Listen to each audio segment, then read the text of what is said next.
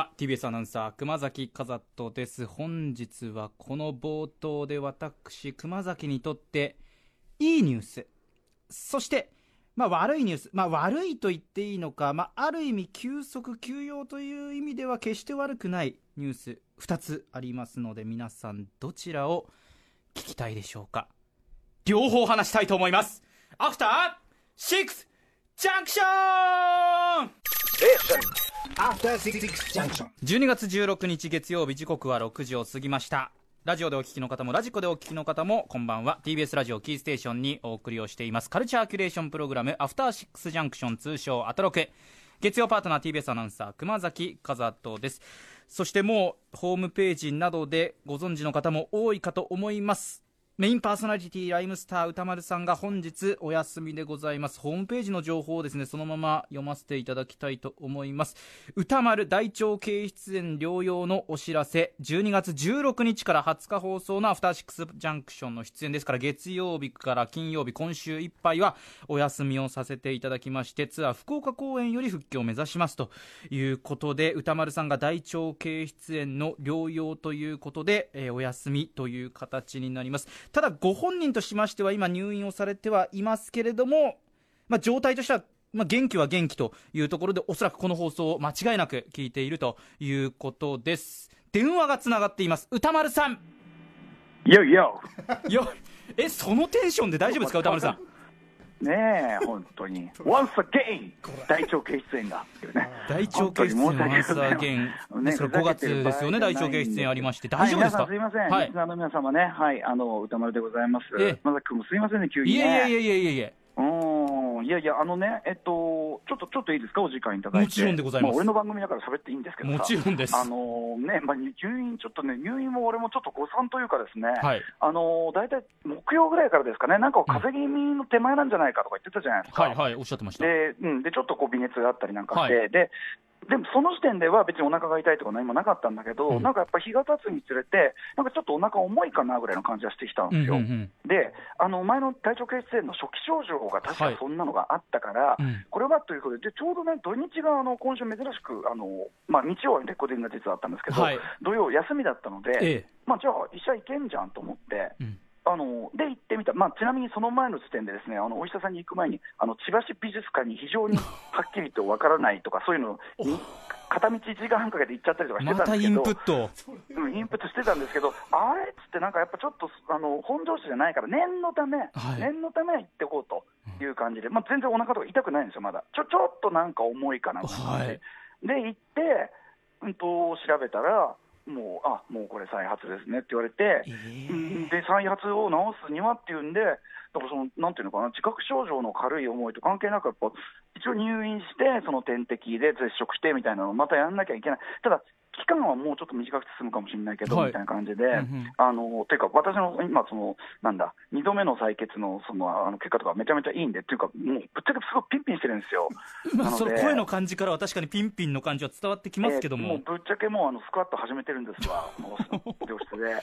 なので、あのいけ大丈夫っちゃ大丈夫なんだけど、やっぱちょっとね、そのあのまあ、お医者さん曰く、そこはそのあなたと。はい、うんあのちゃんとしなさいよということで、はいはいというね、うん、でまあ、ちょっとね、あのだから、トロクのその、ね、パ,、まあ、パートナーの皆さん、ゲストの皆さん、そしてもちろんリスナーの皆さんには、ちょっと申し訳ないんですけど、あのまあ、これね、あの大腸血炎って、はい、あの再発リスクありますよっていうのは最初から言われてたんですよ。うんでしかもその,、ね、あのきっかけって、もちろん僕はあの食生活も改善してましたし、いろいろ、はい、あの前よりは気をつけていったつもりなんですけど、ぶっちゃけ、これ、あのお医者さん曰くですね、あの何が引き金になるかは、あのこれとは言えないと、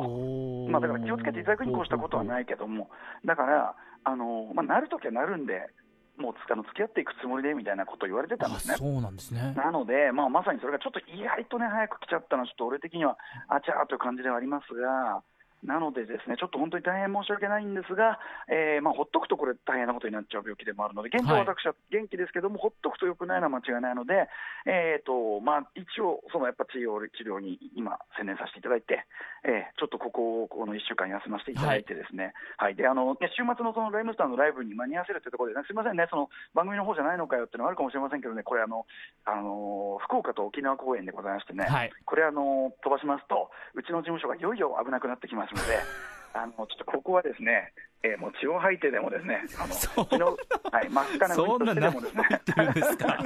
赤なうんちをしてでも、これを行かなきゃいけない公演ということで、えー、はい、ちょっとこれは、あのそうなんですよね、あのいろいろあります、いろいろありましてっていうか、まあ、そこまではなんとかなりそうだというコンビなんですよ。なので、えっ、ー、とまあ、ちょっと本当申し訳ございませんが、今週はちょっと皆さん、またバトンをパスしていただいてという感じに、もちろんですよ、すみません、あ、それ、小崎君、ごめんなさい、こんな話、ベラベラして、小崎君、おめでとういやありがとうございます、すみません、もうただ歌丸さん、本当に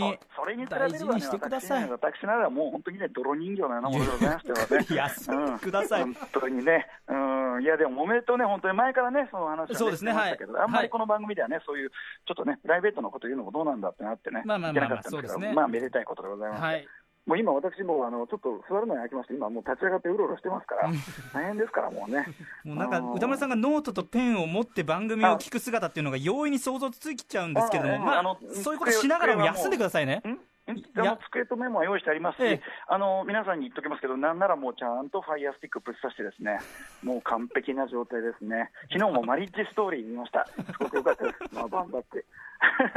てめえ、なめてんのかって感じで言うかもしれませんけど、ちゃんと治療してるんですよ、嘘じゃないんですよ、はい、本当にね。うん。ということで、ね、このままいくと確かに歌丸さん、本当に休みなしになりますので、ここ、まあ、われわれサラリーマンは忙しくても休みあるけど、歌丸さんないから、そういう意味ではここで休んでもらってっていうところで。まあ、あの計画的にね、これができればいいんですけど、ちょっとね、あの申し訳ございませんということで、まあ、今回はちょっととりあえずまた緊急避難させていまあ、ちょいちょいこれからまたね、あのひょっとしたらおなお腹痛いがあるかもしれませんけど、はい、あのまあ、一応、この休み休みやすい、戻りやすい、ね、そうですね。うないリサをですね、はい、あの私自身がこう率先してというところも含めて、ですね、まあ、ちょっと今回は大事を取って済ませていただきました。うん、ということで、あの熊崎君もいいんだよ、あのあの育休ね、育休。いやいや、まあ、そこも考え、うん、どまあ、ちょっとまだそこの考えまで至ってないという状況なんですけど、まあ、先週もね、僕、ちょっとどうなるんだみたいな中で放送して、結果的に大丈夫だったっていうはい、最中にね、おぎゃってくるかもしれなかったもんね。そうですね、まあ、月曜日ぐらいからちょっとどうなるんだみたいな話はありましたし。いいよってさ、言ってるのにさ、だからいいんですよ、本当に。いやいやいやいやいや、基本的にはやっぱり 俺なら休むよ。俺俺なら休むよ、もう何の躊躇もなく。歌丸さんこそ一番休まないじゃないですか。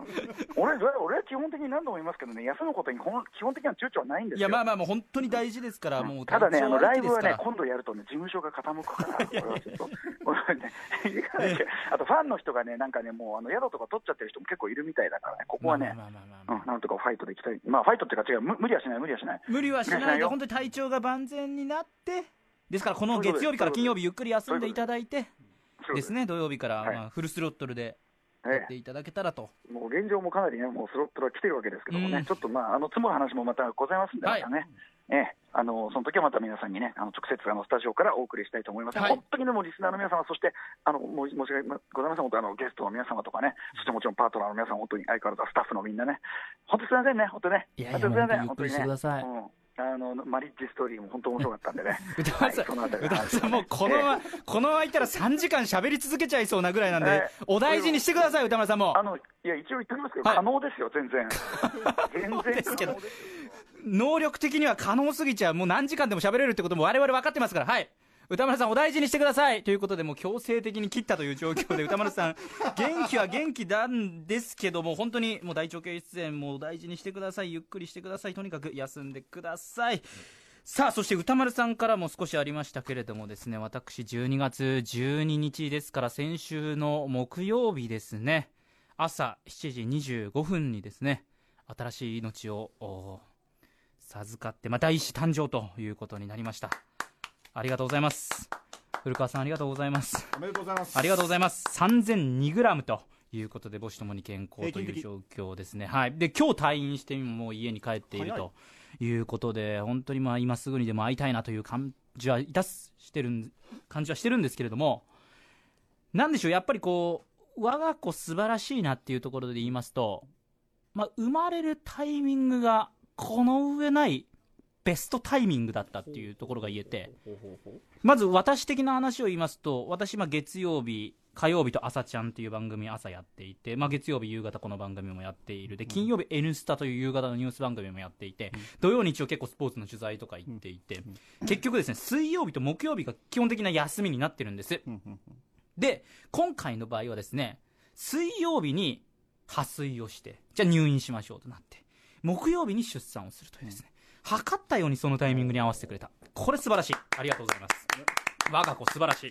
感謝です。お父さん思い。ありがとうございます。父思い。そして母思いというところも言えます、まあ、月曜日の段階先週のこのアフターシックスジャンクションの段階でちょっとこれいつ生まれるかもう分かりませんみたいな話をですねうちうちスタッフ間でもしていたんですよね。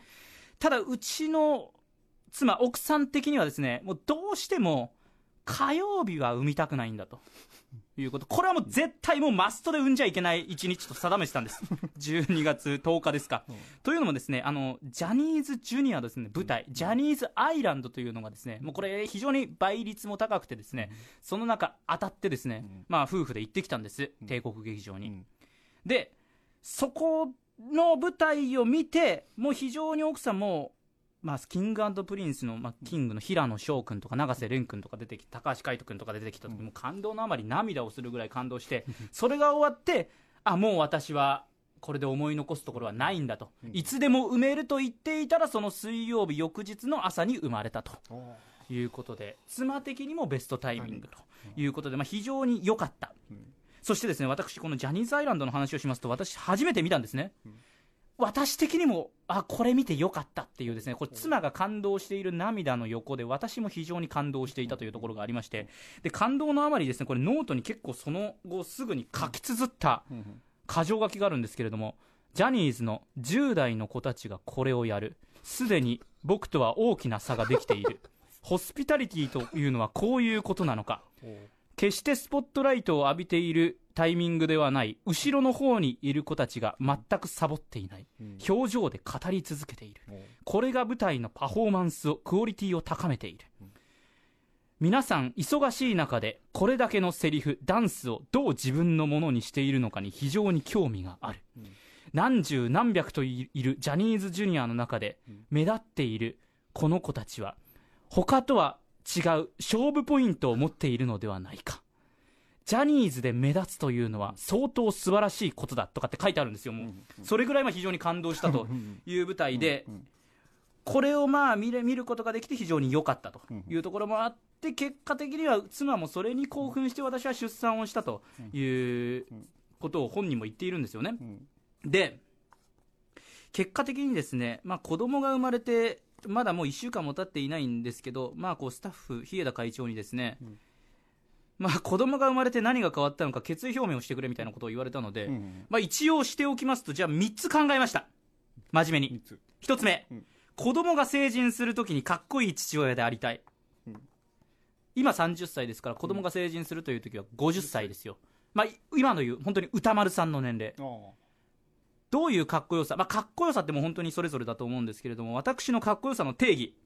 常に進歩し続けていること。何かを学び続けるその姿勢。つまりは歌丸さんって書いてあるんですよ。歌丸さんも、ね、書いたんですよもう。で歌丸さんも映画とか音楽とかに詳しいっていうのは昔からですけど、まあ、今もインプット美術館を巡っているとかなんかこう常にインプットの姿勢バイタリティを持って行動しているこういう大人になりたいなっていうのがまず一つ。かっこいい父親である、子供と遊びを共有する。これ二つ目。まあ女の子ですから、正直小さい女の子が